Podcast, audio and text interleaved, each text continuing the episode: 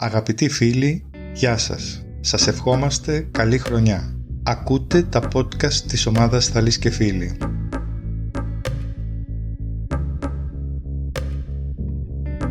Είμαι ο δημοσιογράφος Γιώργος Καρουζάκης και στη σειρά podcast με τίτλο «Συζητώντας με τους φίλους του Θαλή» επιχειρούμε να προσεγγίσουμε εκτός των άλλων ορισμένα επιστημονικά ζητήματα που συνδέονται με την επικαιρότητα. Η ομάδα Θαλής και Φίλοι για όσους δεν τη γνωρίζουν είναι μια μεγάλη παρέα εθελοντών που εμπνέει και στηρίζει τη δημιουργία λεσχών ανάγνωσης καθώς και αρκετές ακόμη δραστηριότητες που προάγουν το στοχασμό, τη γνώση και τον διάλογο. Μέσα από τις διαλέξεις και τις εκδηλώσεις που διοργανώνει τα τελευταία χρόνια, η ομάδα επιχειρεί να γεφυρώσει το περίφημο χάσμα που θεωρείται ότι υπάρχει ανάμεσα στα μαθηματικά και την αφήγηση και γενικότερα ανάμεσα στην επιστήμη και τη λογοτεχνία ή τις τέχνες.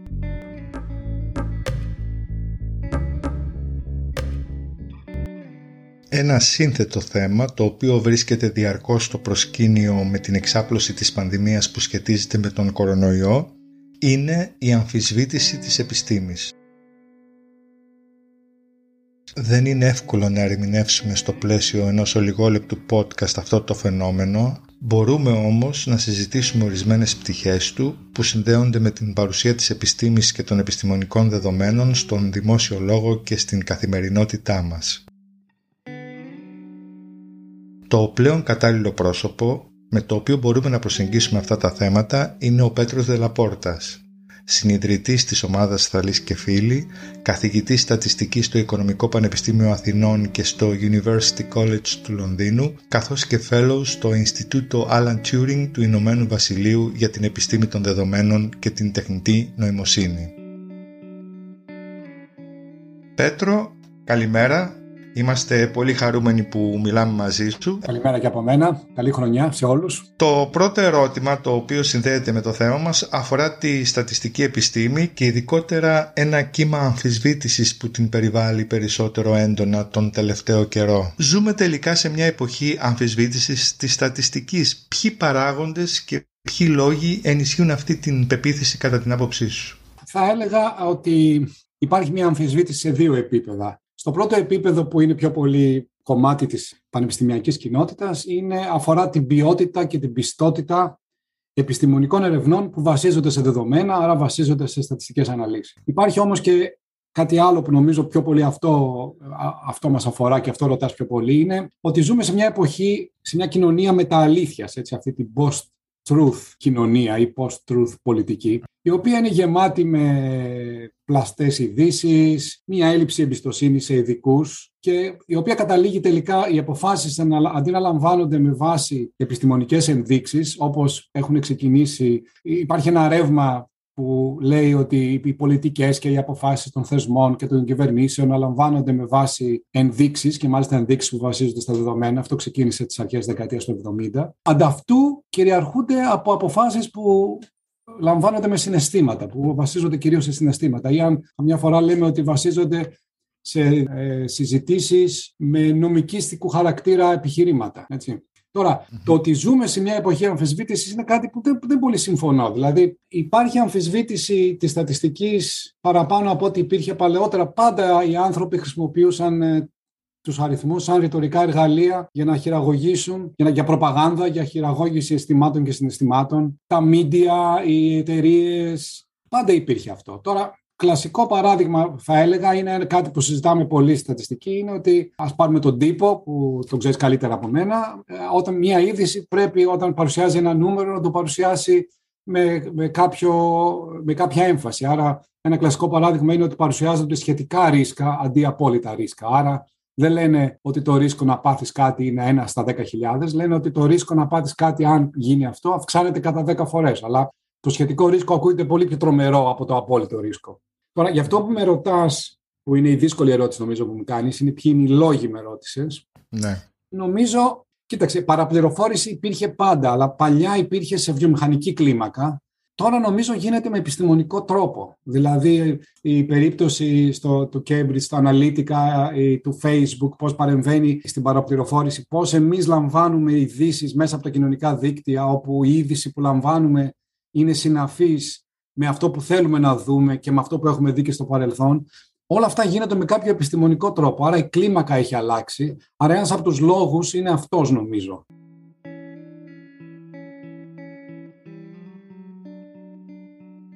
Ας συνεχίσουμε ένα άλλο απλό ερώτημα το οποίο είναι πολύ σύνθετο την ίδια στιγμή. Οι αριθμοί, τα περίφημα νούμερα λένε πάντοτε την αλήθεια; Κοίταξε, εμείς στο Θαλή και φίλοι, πολλές φορές όταν κάνουμε διάφορες διαλέξεις με μαθητές στο σχολείο κλπ., πάντα λέμε ότι τα μαθηματικά είναι η γλώσσα της αλήθειας. Με την έννοια ότι όταν διαβάζεις ένα μαθηματικό θεώρημα, μια μαθηματική απόδειξη, δεν έχει πουθενά βεβαιότητα. Ε, αν ισχύει αυτό, ισχύει αυτό. Αλλά ένα άλλο πράγμα που λέμε, το οποίο είναι λίγο ενδιαφέρον, είναι ότι τα μαθηματικά δεν έχουν και πολλοί αριθμούς. Δηλαδή, αν, αν πας σε ένα πρόγραμμα σπουδών ενός μαθηματικού τμήματος και πας και κοιτάξεις τι μαθήματα κάνουν στον τρίτο χρόνο και στον τέταρτο χρόνο, μπορεί να σου κάνει τρομερή εντύπωση ότι όλα αυτά τα μαθήματα δεν έχουν αριθμούς. Έχουν όλο στοιχεία και έννοιες και δεν έχουν ακριβώς αριθμούς. Οι αριθμοί δεν είναι τόσο έτσι σκληρά αντικείμενα αλήθειας. Το αντίθετο θα έλεγα ότι είναι, μπορείς να παίξεις με τους αριθμούς, να τους πλάσεις όπως θέλεις για να παρουσιάσεις κάτι. Ένα παράδειγμα είναι στην ιατρική. Στην Αμερική λένε ε, όταν κάνεις μια, πας, πας, να κάνεις μια επέμβαση σου και λες ποια, τι, τι, επιτυχία, τι πιθανότητα επιτυχίας έχω, σου λένε έχεις 2% πιθανότητα να πεθάνεις. Στη Μεγάλη Βρετανία σου λένε έχεις 98% πιθανότητα να ζήσεις. Ακόμα και αυτό το μικρό δίνει μια άλλη εικόνα λίγο να αλλάξει το νούμερο σου δίνει μια άλλη εικόνα. Να, να σου πω ένα παράδειγμα που για μας τους στατιστικούς το νούμερο από μόνο του δεν λέει και πολλά πράγματα. Ας πάρουμε ένα νούμερο που νομίζεις που θα έλεγες ότι λέει την αλήθεια. Για παράδειγμα, πόσους νεκρούς είχαμε χτες από τη, ή το προηγούμενο μήνα από την πανδημία. Έτσι. Αυτό θα έλεγε κάποιος ότι είναι ένα νούμερο, είναι ακριβές, έχουμε δει τους νεκρούς, πόσο λάθος μπορεί να έχει αυτό. Και όμως αυτό έχει πάρα πολύ στη δική μου γειτονιά των στατιστικών έχει πάρα πολύ ζούμι. Να σου πω μερικά παραδείγματα. Πώς μετριώνται οι νεκροί από COVID; Μετριώνται ε, αν γράφει πάνω το... αν όταν έχουν πεθάνει έχουν κάνει πρώτα θετικό τεστ; Ναι, αλλά σε διάφορες χώρες δεν κάνουν πάντα τεστ. Ξέρω εγώ, αν πας στην ε, υποσαχάρια Αφρική, σπάνια θα το δεις αυτό. Πόσες μέρες μετά την εμφάνιση του θετικού τεστ μετριέται ότι πέθανε κάποιος από COVID; Μπορεί να πέθανε από άλλη αιτία. Μπορεί να ήταν να πεθάνει από άλλη αιτία, αλλά να ήταν και θετικός από COVID. mm Μπορώ να πω άλλα, και άλλα τέτοια παραδείγματα. Έτσι. Άρα και κάθε μια χώρα διαφορετικά το μετράει αυτό. Άλλες χώρες το γράφουν οι γιατροί, άλλες χώρες θέλουν το πιστοποιητικό να υπάρχει.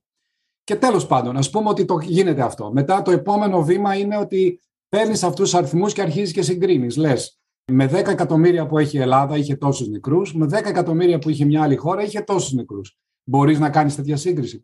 Μάλλον δεν μπορείς, γιατί πρέπει να κοιτάξεις και άλλα πράγματα. Πόσο ήταν, μήπως ήταν πιο νέοι εκεί οι άνθρωποι, μήπως το σύστημα υγείας είναι διαφορετικό, μήπως ζουν πιο αραιά η, η κοινωνία εκεί από ότι σε πόλεις που υπάρχουν αλλού. Ή μετά φτάνει σε άλλα επίπεδα. Λες, επειδή αυτό στατιστικά το νούμερο δεν το πιστεύω. Υπάρχουν πολλοί στατιστικοί που λένε ότι είναι λίγο τρέλα να συγκρίνεις χώρες αποτελεσματικότητα ε, της χώρας κοιτώντας τον αριθμό νεκρών ανά πληθυσμό. Το πιο λογικό είναι να κοιτάζεις πόσοι παραπάνω θάνατοι ήρθαν σε μία χώρα σε σχέση με τη χρονιά που δεν υπήρχε COVID.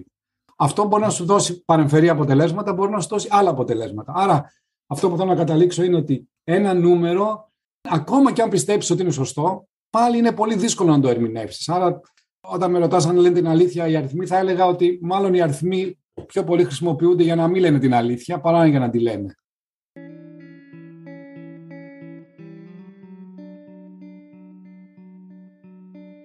Σε μια παλιότερη διάλεξη που είχες κάνει στην ομάδα Θαλής και Φίλοι είχες αναφερθεί στον τρόπο που μπορούμε να ελέγξουμε την εγκυρότητα μιας στατιστικής μελέτης.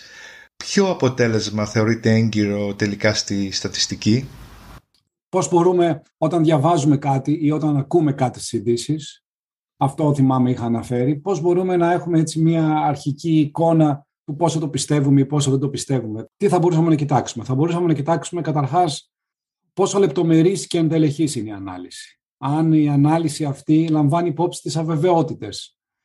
Αν η πηγή είναι αξιόπιστη, για μας είναι πολύ σημαντικό αυτό. Ειδικά στην επιστημονική κοινότητα υπάρχουν άνθρωποι που είναι, τους σεβόμαστε πάρα πολύ, άρα απριόρι θεωρούμε ότι είναι αξιόπιστοι, άρα υπάρχει εγκυρότητα και το ανάποδο, έτσι, τα, τα περιοδικά που εμφανίζεται αν είναι αξιόπιστα. Εάν υπάρχουν πράγματα που πιθανώς δεν τα βλέπω, έτσι, Αν δηλαδή βλέπω, μαθαίνω, μου λένε μια ιστορία, αλλά μου κρύβουν κάποια ιστορία. Γιατί μου τη λένε αυτή την ιστορία και δεν μου λένε κάποια άλλη; Αυτό που μου λένε γενικεύεται ή είναι κάτι πολύ ειδικό και δεν γενικεύεται; Είναι κάτι καινούριο, είναι κάτι που με εκπλήσει ή είναι κάτι που το περίμενα ή έχει ξαναυποθεί; Άρα ποια είναι αυτή, αυτή η επιστημονική μελέτη δεν έχει πολύ σημασία. Όλο αυτό το πλέγμα είναι ένα πλέγμα που βέβαια εγώ σαν επαγγελματίας στατιστικής από την εμπειρία μου το χρησιμοποιώ, αλλά νομίζω όλοι οι άνθρωποι πρέπει, ακόμα και απλοί δέκτες μιας στατιστικής μελέτης, μιας στατιστικού αποτελέσματος, πρέπει να αρχίσουν να σκέφτονται ότι υπάρχουν μελέτες και μελέτες έτσι, και υπάρχουν ε, διάφοροι τρόποι να, να τις ε, ε, Μάλιστα, ναι. αξιολογήσουμε.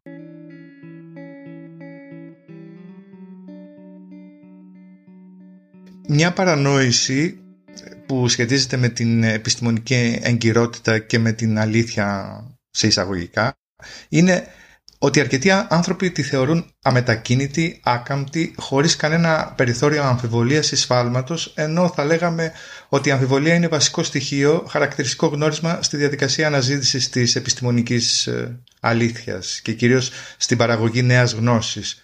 Πώς σχολιάζεις αυτές τις παρατηρήσεις; Ναι, είναι πολύ ωραία ερώτηση αυτή. Είναι, είναι κάτι που πάντα το λέμε εμείς ε, ε, στην επιστημονική κοινότητα. Κοίταξε, το πρόβλημα έρχεται από το εξής, ότι αν θέλεις να είσαι σίγουρος για κάτι, θέλεις να το αισθανθείς, θέλεις να το δεις, θέλεις να δεις, να ξέρεις τι να κάνεις, αν ήθελες να κάνεις κάτι. Αν, για παράδειγμα, σε ενδιαφέρει να μάθεις ε, κάτι για την κοινωνία των μελισσών, ε, πας και παρατηρείς τις μέλισσες. Δηλαδή, είναι έμφυτο να το θέλεις να το κάνεις αυτό. Αλλά στην πραγματικότητα, όπως είπε και ο Πόπερ, ο διάσημος ε, επιστημιολόγος, φιλόσοφος της επιστήμης, είπε ότι όλες οι μία σήμαντες επιστημονικές θεωρίες δεν μπορούν να είναι αλήθεια στα σίγουρα, δεν μπορούν να είναι σίγουρα αλήθεια. Αυτό που είναι, είναι υποθέσεις εργασίας και το μόνο που μπορείς να κάνεις για αυτές είναι να τις διαψεύσεις. Έτσι. Άρα όλες οι θεωρίες έχουν ένα βαθμό πεποίθησης, έχουν μια βεβαιότητα η οποία μετριέται με πιθανότητες, άρα υπάρχουν πολλές ενδείξεις που στηρίζουν τη θεωρία ότι άμα καπνίζεις τρία πακέτα την ημέρα αυξάνεται η πιθανότητα να πάθεις διάφορες, ε, διάφορων μορφών ασθένειες. Εντάξει. Ε, αλλά ξέρεις, δεν είναι 100% σίγουρο, μπορεί να είναι 99,999, αλλά υπάρχει πολύ μεγάλη πιθανότητα, πολύ μεγάλες ενδείξεις. Τώρα, και αυτό που με ρωτάς είναι πολύ σημαντικό, ότι ε, πόσο σημαντικό είναι αυτό για την αναζήτηση επιστημονικής αλήθειας. Η αλήθεια είναι ότι η αβεβαιότητα, αυτή η αβεβαιότητα που έχουμε σαν επιστήμονες στα πάντα και που πιστεύουμε κάτι έχει ενδείξεις και μετά ξέρουμε ότι θα υπάρξουν άλλες ενδείξεις και πολλά από τα πράγματα που πιστεύουμε, αν όχι όλα, θα αναθεωρηθούν και θα υπάρχουν μετά ενδείξεις για άλλα πράγματα κλπ. κλπ. Αυτή η αβεβαιότητα έχει πάρα πολλές αρετές. Έτσι. Ε, δίνει ευελιξία, δίνει, κάνει ανθρώπους ανοιχτόμυαλους.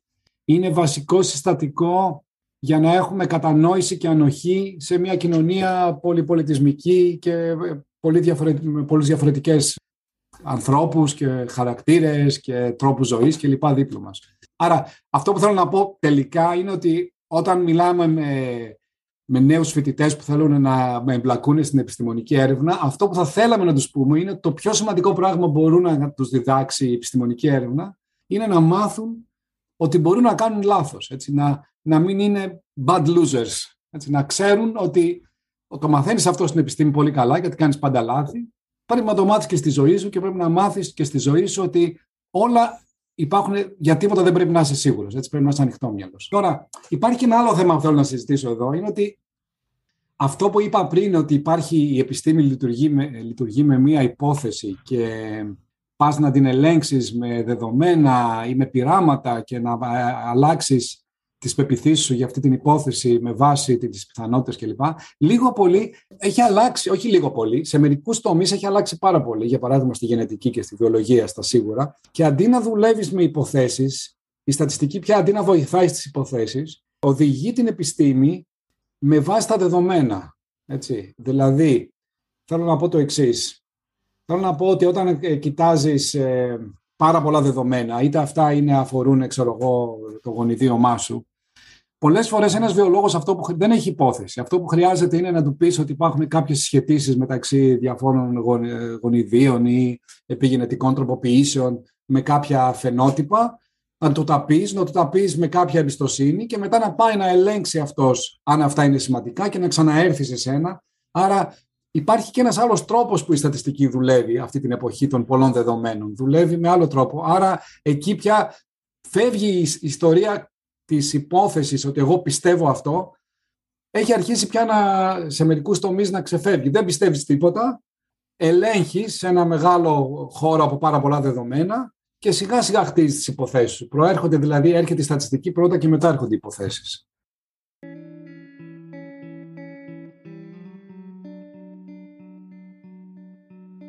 Γιατί υπάρχει πεποίθηση σε ένα μεγάλο μέρος του κόσμου ότι αν δημοσιευτεί κάτι σε ένα έγκριτο περιοδικό από έγκριτους επιστήμονες αντιπροσωπεύει την αλήθεια με απόλυτο θα λέγαμε τρόπο και ότι δεν μπορεί να αμφισβητηθεί. Είναι λάθος. Αυτό που σημαίνει είναι, να σου πω πρώτα τι θα πει αυτό. Θα πει ότι αυτή τη στιγμή με βάση τις ενδείξεις που έχουμε, τις επιστημονικές ενδείξεις που έχουμε, πιστεύουμε αυτό που, δηλαδή όχι πιστεύουμε, αυτοί οι επιστήμονες πιστεύουν αυτό. Και όταν λένε όταν υπάρχουν πάρα πολλοί επιστήμονες που λένε το ίδιο πράγμα, δηλαδή ένας λόγος που ξέρουμε ότι το τσιγάρο μας κάνει κακό, δεν είναι ότι υπάρχει μια μελέτη. Είναι ότι όλες οι μελέτες, οι οποίες είναι χιλιάδες που έχουν γίνει, όλες βγάζουν το ίδιο αποτέλεσμα. Ότι το τσιγάρο μας κάνει κακό.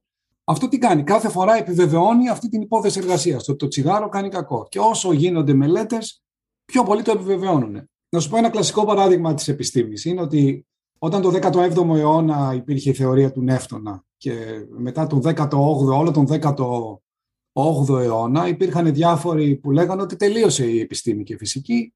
Υπάρχει αιτιατό, αν μπορέσουμε και μπορούμε να τα εξηγήσουμε τα πάντα, διότι υπάρχει κάποια δύναμη, υπάρχει μια αιτιότητα. Αν μπορούσαμε να συλλέξουμε όλες τις δυνάμεις της φύσης, θα μπορούσαμε ίσως να εξηγήσουμε τα πάντα. Δεν έχει και νόημα πολλά να κάνουμε επιστήμη, έχει τελειώσει η επιστήμη αρχές του 19ου αιώνα παρατήρησαν ότι, ξέρω εγώ, στην τροχιά του Άρη, δεν θυμάμαι τις, τις ακριβείς λεπτομέρειες, υπάρχει κάποιο λάθος. Δηλαδή, ενώ το, τα μαθηματικά του Νεύτωνα έλεγαν ότι πρέπει να είναι τόση ξέρω εγώ, η τροχιά, την έβρισκαν, ε, έχανε μια μοίρα νομίζω. Και ήρθε ο 20ος αιώνας, ο Αϊνστάιν, ο οποίος είπε ότι Ξέρετε, αυτό το λάθος ισχύει, διότι αυτό το πρώτο μοντέλο του Νεύτωνα δεν είναι ακριβές. Ήταν μια υπόθεση εργασίας, υπήρχε κάποιο λάθος. Και το λάθος, από αυτό το λάθος χάναμε αυτή τη μοίρα και τώρα πιστεύουμε, δεν πιστεύουμε πια ότι αυτό ισχύει. Πιστεύουμε στο το που λέμε μια καινούργια υπόθεση εργασίας, που είναι θεωρία σχετικότητας και άλλαξε αυτό. Άρα μιλάω τώρα για αλλαγές που γίνονται σε αιώνες. Αλλάζει όλη η επιστήμη. Προφανώς, αν πήγαινε σε κάποιον στον 18ο αιώνα και του έλεγες ότι η θεωρία του Νεύτωνα δεν είναι σωστή, ότι και θα σου έλεγε πρέπει να σε τρελώσεις. Εσύ από πού ήρθες; Εδώ έχει τελει, τελείωσε. Αλλά αλλάζουν όλα. Και αυτό είναι η ομορφιά και γι' αυτό μας αρέσει η επιστήμη και γι' αυτό είναι, είναι όμορφη η επιστήμη. Διότι δεν είναι μια θεωρία που βασίζεται σε ένα βιβλίο για να δώσω μια αναφορά σε θεωρίες που ε, μένουν αιώνες και τις πιστεύει ο κόσμος. Δεν, δεν έχω ένα βιβλίο που λέει όλη την αλήθεια, ανοίγω αυτό το βιβλίο, εκεί είναι όλη η αλήθεια και δεν αλλάζει ποτέ. Η ομορφιά είναι ότι αυτά που λέω εγώ τώρα οι επόμενες γενιές θα έρθουν και θα πούνε ότι είναι λάθος. Και το ξέρουμε αυτό ότι είναι λάθος.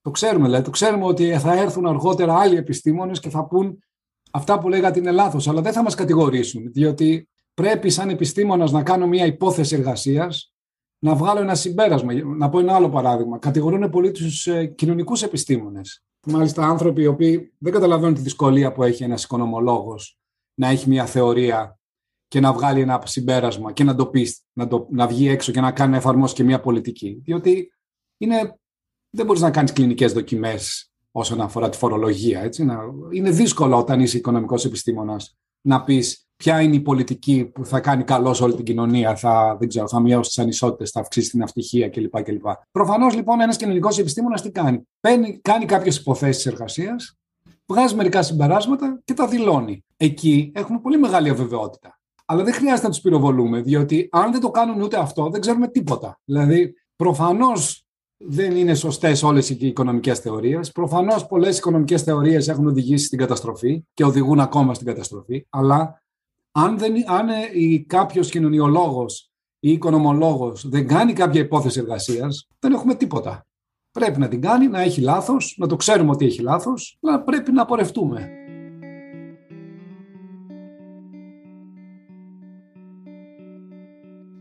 Παρ' όλα αυτά θα μπορούσε κάποιος να ρωτήσει Πότε μπορούμε όμως να εμπιστευτούμε τη στατιστική και τους αριθμούς; Υπάρχει εδώ πέρα ένα θέμα, υπάρχει μια μεγάλη συζήτηση που έχει ξεκινήσει σε όλο τον κόσμο για την εμπιστοσύνη που πρέπει να έχουμε στη στατιστική, στα νούμερα. Έτσι. Αυτό υπάρχει μια πολύ ωραία τέντομιλία που προτείνω σε όλους να τη δουν από κάποια φιλόσοφο της Οξφόρδης, την Ονόρα Ονίλ, η οποία έχει επηρεάσει πάρα πολύ τη συζήτηση στη Μεγάλη Βρετανία για την ε, εμπιστοσύνη των, των θεσμών. Αυτή η, η Ονίλ λέει το εξής. Λέει ότι όταν υπάρχει ένας θεσμός, μια οργάνωση, ένα κόμμα, έρχεται και μας λέει, μας ζητάει να, τους, να τον εμπιστευτούμε. Λέει, εμπιστευτείτε με. Αλλά το να εμπιστευτείς κάποιον είναι δύσκολο πράγμα. Δεν, δεν μπορείς να το ζητήσεις κάποιον να σε εμπιστευτεί. Αυτό που πρέπει να κάνεις είναι να επιδείξεις αξιοπιστία. Δηλαδή να επιδείξεις τιμιότητα, ικανότητα κλπ. Τώρα, αυτή η ίδια γυναίκα λέει το εξής. Λέει ότι όταν μιλάμε για τη στατιστική, τι θα πει να επιδείξει αξιοπιστία; Εννοεί ότι πρέπει η πληροφορία που παίρνεις να είναι προσιτή, δηλαδή να μπορείς να την πάρεις αυτή την πληροφορία, έτσι, να την, να την, να την κατεβάσεις τον υπολογιστή σου, ας πούμε, να είναι χρησιμοποιήσιμη να μπορείς δηλαδή να καταλάβεις τι λέει και να είναι αξιολογήσιμη, να μπορείς να την ελέγξεις. Α πάρω ένα παράδειγμα τώρα για, την, ε, για, για τα νούμερα, για την πληροφορία που παίρνουμε αυτή την εποχή από τον ΕΟΔΗ. Ο ΕΔΗ, ο ΕΔΗ λοιπόν κάθε μέρα βγάζει ένα δελτίο τύπου και μας λέει σε κάθε μέρος της ε, Ελλάδας πόσες, ε, πόσα τεστ γίνανε, πόσα βγήκαν θετικά, πόσους νεκρούς είχαμε κλπ.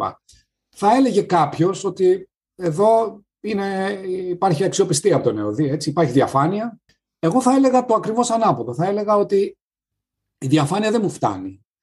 Για παράδειγμα, είναι προσιτή αυτή η πληροφορία; Λοιπόν, δεν είναι πολύ προσιτή, διότι αυτές, αυτή η πληροφορία βγαίνει σε ένα PDF. Άρα, ένας ε, φοιτητής μου εδώ που θα θέλει να την αναλύσει, θα πρέπει να πάρει το PDF και να τα μεταφέρει όλα τα νούμερα σε ένα Excel για να μπορέσει να το βάλει να κάνει μια ανάλυση. Για την ακρίβεια, συνάδελφοί μου εδώ προτιμούν να παίρνουν τα δεδομένα τους από τον Job Hopkins στην Αμερική παρά από τον ΕΟΔΗ, διότι είναι μια εξτρά πληροφορία. Άρα προσιτή δεν είναι. Τώρα, να πάω και στα επόμενα. Μπορείς να την καταλάβεις. Σας είπα πριν ότι δεν έχω πολλά στοιχεία για το πώς μετριέται ο νεκρός, πώς γίνεται, τι είναι αυτή η θετικότητα, τι, όλα αυτά τα στοιχεία μου λείπει κάτι. Είναι αξιολογήσιμη, μπορείς να την ελέγξεις. Να σας πω, η πληροφορία που παίρνουμε αυτές τις μέρες είναι μία για την επιδημία, είναι μία σειρά από αριθμούς οι οποίοι προφορικά ούτε καν σε ένα γράφημα δεν μας τις παρουσιάζουν. Μία σειρά από αριθμούς, δηλαδή οι δημοσιογράφοι έρχονται και την παρουσιάζουν μετά σε γραφήματα. Είναι ξεροί, δεν είναι ιδιαίτερα αξιολογήσιμοι. Δηλαδή, νομίζω ότι για την στατιστική επιστήμη είναι τροπιαστικός ο τρόπος που τόσο καιρό μαθαίνουμε πώς βγαίνουν αυτά τα νούμερα. Δηλαδή, για παράδειγμα, όταν βγαίνουν και μας λένε πόσο είναι το ρο, βλέπετε πολλοί από αυτούς του επιστήμονες της Επιτροπής δεν λένε εύκολα ποιο είναι το ρο, γιατί καταλαβαίνουν ότι υπάρχει μια βεβαιότητα και δεν πρέπει να την πω και πρέπει να προσέξω λίγο. Υπάρχουν όμως άλλοι που λένε ότι το ρο είναι τόσο. Ξέρετε, το ρο, υπάρχουν 10 μοντέλα που εκτιμούν το ρο και το ρο μπορεί να έχει διαφορά. Υπάρχει μια βεβαιότητα. Θα θέλαμε, να σας πω τι θα θέλαμε εμείς για να εμπιστευτούμε αυτή την κατάσταση. Θα θέλαμε να μας λέγανε όχι μόνο όλα τα νούμερα να τα βλέπαμε και να μπορούσαμε να τα πάρουμε, να τα αξιολογήσουμε, να δοκιμάσουμε τι γίνεται. Να μας λέγανε ότι όταν έρχεται κάποιος και μας, να μας πει ότι ξέρεις λάβαμε υπόψη μας αυτά τα στοιχεία και πήραμε αυτή την απόφαση, θα θέλαμε να μας πει πώς έγινε αυτή η ανάλυση. Δηλαδή, καταλαβαίνουμε ότι αν κλείσει την κοινωνία κάποιοι άνθρωποι θα αδικηθούν, θα ίσως υπάρξουν ανισότητες διότι κάποιος μένει άνεργος κλπ. κλπ.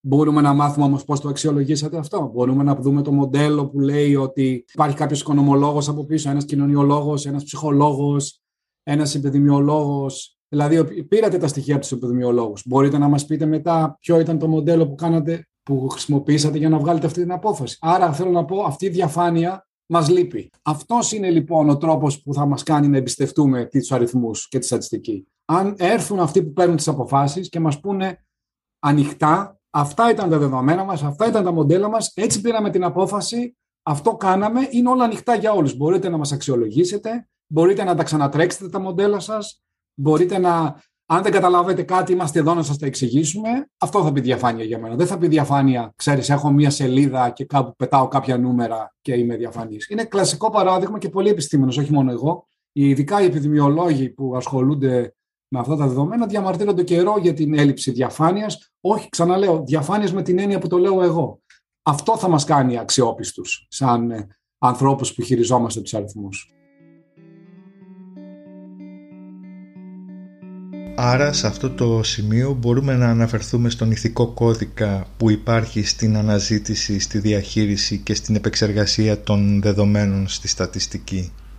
Βέβαια, βέβαια. Υπάρχει ηθικός κώδικας που υπάρχει σε όλη την επιστήμη και στα νούμερα και στη στατιστική βέβαια μπορείς να πεις ότι υπάρχει ηθικός κώδικας που αφορά τα προσωπικά δεδομένα, αφορά τη δικαιοσύνη που έχουν... Ε, κοιτάξτε, υπάρχουν, μπορώ, να, μπορώ να σκεφτώ παραδείγματα ηθικής στην εποχή της τεχνητής νοημοσύνης που είναι πολύ γνωστά, που αφορούν, για παράδειγμα, νομικά θέματα. Αν ένα αυτοκίνητο που δεν έχει οδηγό τρακάρει και κάποιο σκοτωθεί, ποιος φταίει; Φταίει αυτός που έγραψε τον αλγόριθμο, αυτός που έφτιαξε το αυτοκίνητο ή αυτός που αγόρασε το αυτοκίνητο. Αλλά εκτός από αυτό υπάρχουν και πιο λεπτά θέματα που μας απασχολούν πολύ, όπως ότι αν ένας αλγόριθμος χρησιμοποιείται στατιστικός για να βγάλει ένα συμπέρασμα, ένα μοντέλο, πώς έχει εκπαιδευτεί αυτό το μοντέλο, με τι δεδομένα. Έτσι, δηλαδή, αν ε, υπάρχει ένα μοντέλο στο ίντερνετ που ψάχνω να βρω δουλειά και μου βρίσκει τις δουλειές που ταιριάζουν σε μένα, ξέρετε, υπάρχει μεροληψία ακόμα και σε αυτό. Στις γυναίκες δείχνει δουλειές, ένας άντρας και μια γυναίκα με τα ίδια ακριβώς προσόντα, θα δουν διαφορετικού τύπου δουλειές. Οι άντρες θα δουν δουλειές με πιο μεγάλο μισθό. Τώρα αυτό γιατί γίνεται; Δεν νομίζω ότι γίνεται επειδή η εταιρεία που έχει αυτόν τον αλγόριθμο έχει κάποιο λόγο να διακρίνει γυναίκες και άντρες. Είναι διότι ο αλγόριθμος χρησιμοποίησε δεδομένα και πιθανώς, δεν ξέρω ποια είναι η αιτία, αλλά πιθανώς αυτά τα δεδομένα οι άνδρες για κάποιο λόγο, επειδή είναι, μάλλον είναι πιο χαζοβιόλυτε από τις γυναίκες, όταν ψάχνουν να βρουν δουλειές, πιστεύουν ότι αξίζουν πολύ περισσότερο, κοιτάζουν δουλειές με πολύ μεγαλύτερους μισθούς, αλλά ο αλγόριθμος, όταν βλέπει ένα άντρα, του δείχνει αλγόριθμους με μεγαλύτερους μισθούς. Υπάρχει λοιπόν μια ηθική στο, στα στατιστικά μοντέλα, η οποία είναι πολύ λεπτή, μας αφορά πάρα πολύ. Υπάρχουν μεροληψίες, υπάρχουν τρόποι που δεδομένα δεν φαίνονται, υπάρχουν τρόποι που κοιτάζει κάποιος τα δεδομένα. Υπάρχει πάρα πολύ και νομίζω ότι αργά ή γρήγορα, ήδη γίνεται σε πολλά καλά πανεπιστήμια στο εξωτερικό, η ηθική των δεδομένων θα είναι αναπόσπαστο κομμάτι της εκπαίδευσης ενός στατιστικού. Έτσι, χρειάζεται ένας στατιστικός και ένας, επιστήμη, ένας άνθρωπος της επιστήμης των δεδομένων να καταλαβαίνει πολύ καλά την ηθική των δεδομένων και την ηθική ε, όλης αυτής της διαδικασίας να παράγεις αποτελέσματα με βάση τα δεδομένα.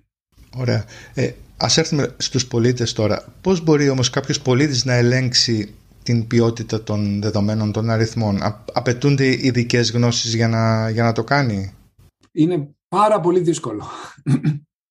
δηλαδή, αν ρωτήσεις έναν τυχαίο επιστήμονα, όχι μαθηματικό ή στατιστικό, τη γνώμη του για τη στατιστική θα σου πει είναι πάρα πολύ δύσκολη, είναι διαισθητικά μια, είναι εξαιρετικά περίπλοκη. Έτσι. Δεν είναι τεχνικά πολύ δύσκολη. Έτσι. Δεν είναι, δηλαδή, φυσικά δεν είναι τεχνικά δύσκολο άμα είσαι φοιτητής να, να, να περάσει ένα μάθημα στατιστικής από ότι ένα μάθημα ξέρω εγώ, συναρτησιακής ανάλυσης.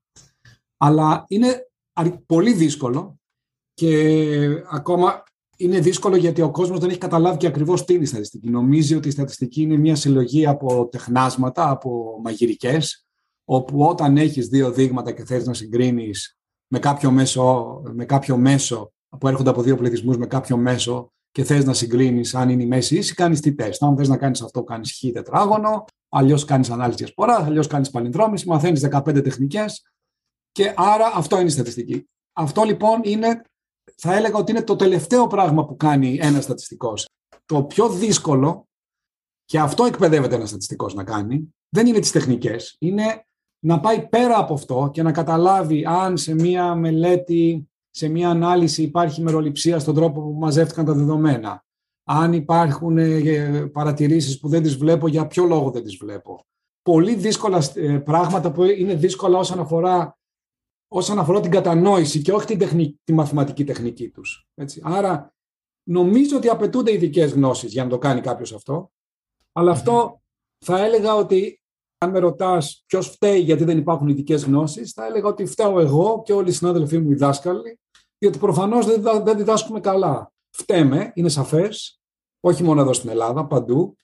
Φταίμε προσπαθούμε, αλλά δεν τα καταφέρνουμε. Δηλαδή έχουμε αποτύχει σαφέστατα στο να μπορέσουμε να είμαστε καλοί δάσκαλοι και είτε είμαστε σε ένα τμήμα στατιστικής, είτε σε ένα τμήμα κοινωνιολογίας, να μάθουμε στον κόσμο τι θα πει να μπορείς να ελέγξεις τη στατιστική. Τώρα, αν θέλετε να με ρωτήσετε ποιοι καταλαβαίνουν, έχω μια προσωπική γνώμη γι' αυτό, ποιοι καταλαβαίνουν καλύτερα αυτές τις έννοιες από διάφορους επιστήμονες, θα σας έλεγα ότι οι κοινωνικοί επιστήμονες είναι πολύ καλύτεροι σε αυτό από το να καταλαβαίνουν ποιότητα των αριθμών από ότι είναι, για παράδειγμα, η μηχανική ή ίσως και η μαθηματική. Ο λόγος είναι ότι οι ψυχολόγοι, οι οικονομολόγοι και οι κοινωνιολόγοι εκπαιδεύονται όσο περνάει ο καιρός στο να καταλαβαίνουν μεροληψίες κλπ. Πολύ περισσότερο από κάποιους άλλους οι οποίοι των φυσικών επιστημών, οι οποίοι απλώς εκπαιδεύονται να κάνουν τεχνικές, να μάθουν τεχνικές και όχι έννοιες. Έτσι, έχω πολύ πιο πολύ εμπιστοσύνη να κάνω μια συζήτηση με έναν ψυχολόγο παρά με έναν μηχανικό, αν, ε, όταν συζητάω για τέτοια θέματα. Ένα άλλο ζήτημα το οποίο κυριαρχεί σε αρκετές συζητήσεις τον τελευταίο καιρό έχει σχέση με τη διαφορετική αξιολόγηση των δεδομένων ενός επιστημονικού ζητήματος, της πανδημίας για παράδειγμα. Υπάρχει αίσθηση μιας επιστημονικής ασυμφωνίας ότι ένας επιστήμονας συμπεραίνει κάτι και ένας άλλος κάτι εντελώς διαφορετικό, για να το πω πολύ απλά. Τι συμβαίνει σε αυτή την περίπτωση; Ναι, αυτό έχει ξεκινήσει από ένα πάρα πολύ δημοφιλές άρθρο που έγραψε ο συμπατριώτης μας ο Γιάννης Ιωαννίδης, ο οποίος είναι στο Στάνφορντ, το οποίο έχει, έχει, πάρα, έχει πάρα πολλά citations, πολλοί άνθρωποι έχουν αναφέρονται σε αυτό, το οποίο έλεγε ούτε λίγο ούτε πολύ, είχε ένα πολύ έτσι, τίτλο ο οποίος ε, ήταν προβοκατόρικος, έλεγε ότι τα περισσότερα από αυτά τα πράγματα που διαβάζουμε στις επιστημονικές έρευνες αφορούν, είναι λάθος. Τώρα, αυτό το άρθρο πιο πολύ αναφερόταν σε ιατρικές έρευνες κυρίως, έτσι, σε έρευνες ε, που αφορούν health, οι επιστήμες υγείας. Και πιο, αν το δεις λίγο προσεκτικά, πιο πολύ αναφερόταν στις μεροληψίες που υπάρχουν στον τρόπο που οι επιστήμονες κάνουν αυτές τις έρευνες. Έτσι, δηλαδή, όταν ένας επιστήμονας δουλεύει για, κάποια, για κάτι χρόνια, μαζεύει δεδομένα χρόνια και δουλεύει για κάτι χρόνια, φτάνει στο σημείο στο τέλος να κοιτάξει τα δεδομένα του και να δει ότι δεν είχε κάνει μια υπόθεση εργασίας και αυτή η υπόθεση δεν οδηγεί πουθενά, υπάρχει μια πιθανώς δικαιολογημένη ανθρώπινη μεροληψία να πει μα αυτά τα δεδομένα μάλλον αυτό το κομμάτι των δεδομένων δεν το ήταν σωστό, ας το βγάλω ή αυτό ήταν λάθος ή αυτό θα μπορούσα να πάω να ξαναδοκιμάσω κάτι άλλο και δημιουργείται μια μεροληψία που, στην οποία πάρα πολλά αποτελέσματα φαίνονται σημαντικά ενώ δεν είναι. Εντάξει. Υπάρχουν βέβαια και τεχνικοί όροι, υπάρχουν, πολλά, υπάρχουν πολλοί όροι που πολλοί άνθρωποι στο, στις επιστήμες υγείας δεν ξέρουν, δεν κατανοούν σε βάθος ελέγχους ε, στατιστικούς κλπ. Αλλά η κύρια ιδέα είναι ότι έχει δημιουργηθεί μια κοινωνία στην οποία οι επιστήμονες πιέζονται να δημοσιεύσουν ε, ε, άρθρα ή να ανέβουν στην ιεραρχία στην επιστημονική κοινότητα κλπ. Και αυτό τους οδηγεί σε μεροληψία. Είναι σωστό αυτό και η επιστημονική κοινότητα προσπαθεί, σας λέω με σιγουριά ότι η στατιστική έρευνα τα τελευταία χρόνια έχει πολύ επικεντρωθεί σε αυτό, προσπαθεί να φτιάξει εργαλεία τα οποία επιτρέπουν την, ε, την επαναπαραγωγή αποτελεσμάτων. Δηλαδή, όταν κάποιος βγει και πει ότι παρατήρησα, ξέρω εγώ, ότι το τσάι προξενεί, δεν ξέρω, καρκίνο του εντέρου, να μπορούν γρήγορα η επιστημονική κοινότητα να πάει να πει για μισό λεπτό, μπορούμε να δούμε τα δεδομένα αυτά αν είναι σωστά, μπορούμε να ξανακάνουμε αυτή την έρευνα ή είναι μια έρευνα που ξαφνικά τα δεδομένα κρύβονται, θάβονται, δεν μπορούμε να τα δούμε, δεν μπορούμε να ελέγξουμε κλπ. κλπ. Οπότε υπάρχουν και πολλοί έλεγχοι που καινούργοι και πολλή έρευνα, αλλά υπάρχει αυτό το πρόβλημα, σαφέστατα. Υπάρχει.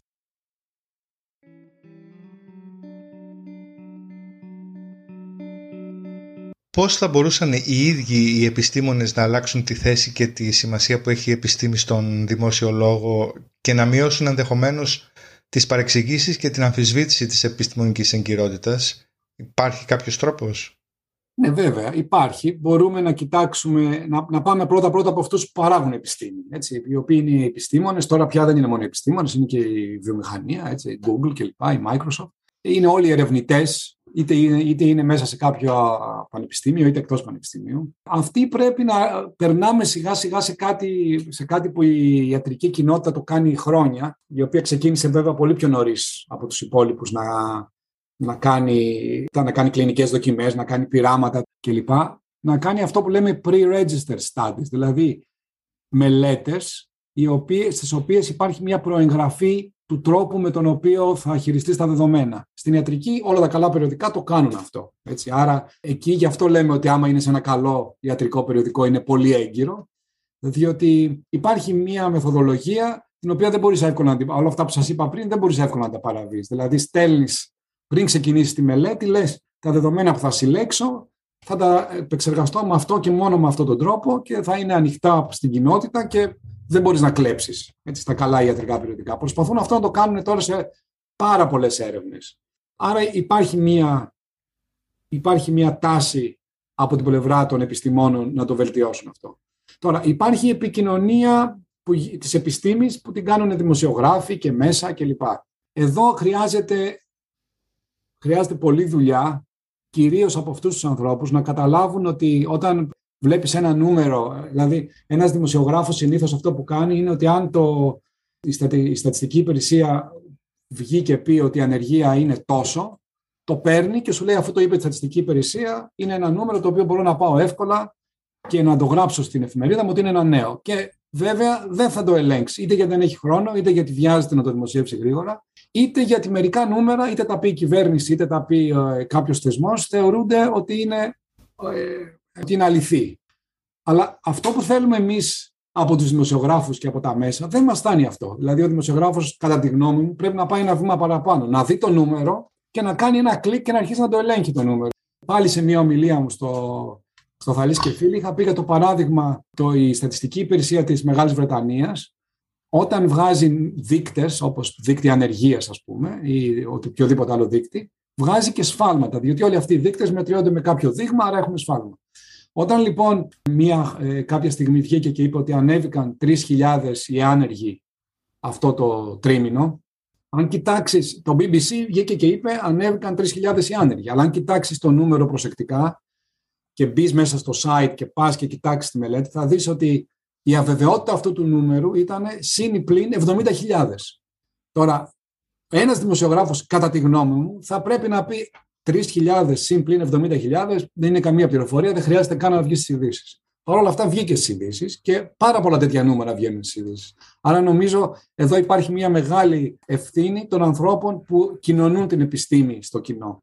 Και το τελευταίο βέβαια κομμάτι είναι το κοινό. Έτσι. Δηλαδή, όπως είπα και πριν, οι πολίτες και κυρίως οι θεσμοί, πάρα πολλοί θεσμοί πια μη κερδοσκοπικοί οργανισμοί στη Μεγάλη Βρετανία κάνουν αυτή τη δουλειά, κάνουν ένα πόλεμο μεταξύ καλή, καλών, καλής και κακής στατιστικής, ελέγχουν τη στατιστική και τα νούμερα. Άρα, αν ένας πολιτικός βγει και πει μια σαχλαμάρα και πει ότι ισχύει αυτό, πρέπει αμέσως να υπάρχουν θεσμοί όχι οι πολίτες που βγαίνουν στο, στα κοινωνικά δίκτυα, έτσι, λίγο πιο οργανωμένοι θεσμοί, οι οποίοι πρέπει να ελέγχουν και να βγαίνουν και να λένε κάτσε αυτό το νούμερο από πού ήρθε. Υπάρχουν και εκπομπές στη Μεγάλη Βρετανία που μια, ένα podcast ε, πολύ ωραίο είναι ένα που λέγεται More or Less του BBC, στο οποίο κάθε εβδομάδα δημοσιογράφοι ελέγχουν διάφορα νούμερα που ακούγονται από εφημερίδες ή από πολιτικούς, τα κοιτάζουν λίγο προσεκτικά και λένε αν είναι αλήθεια ή ψέματα.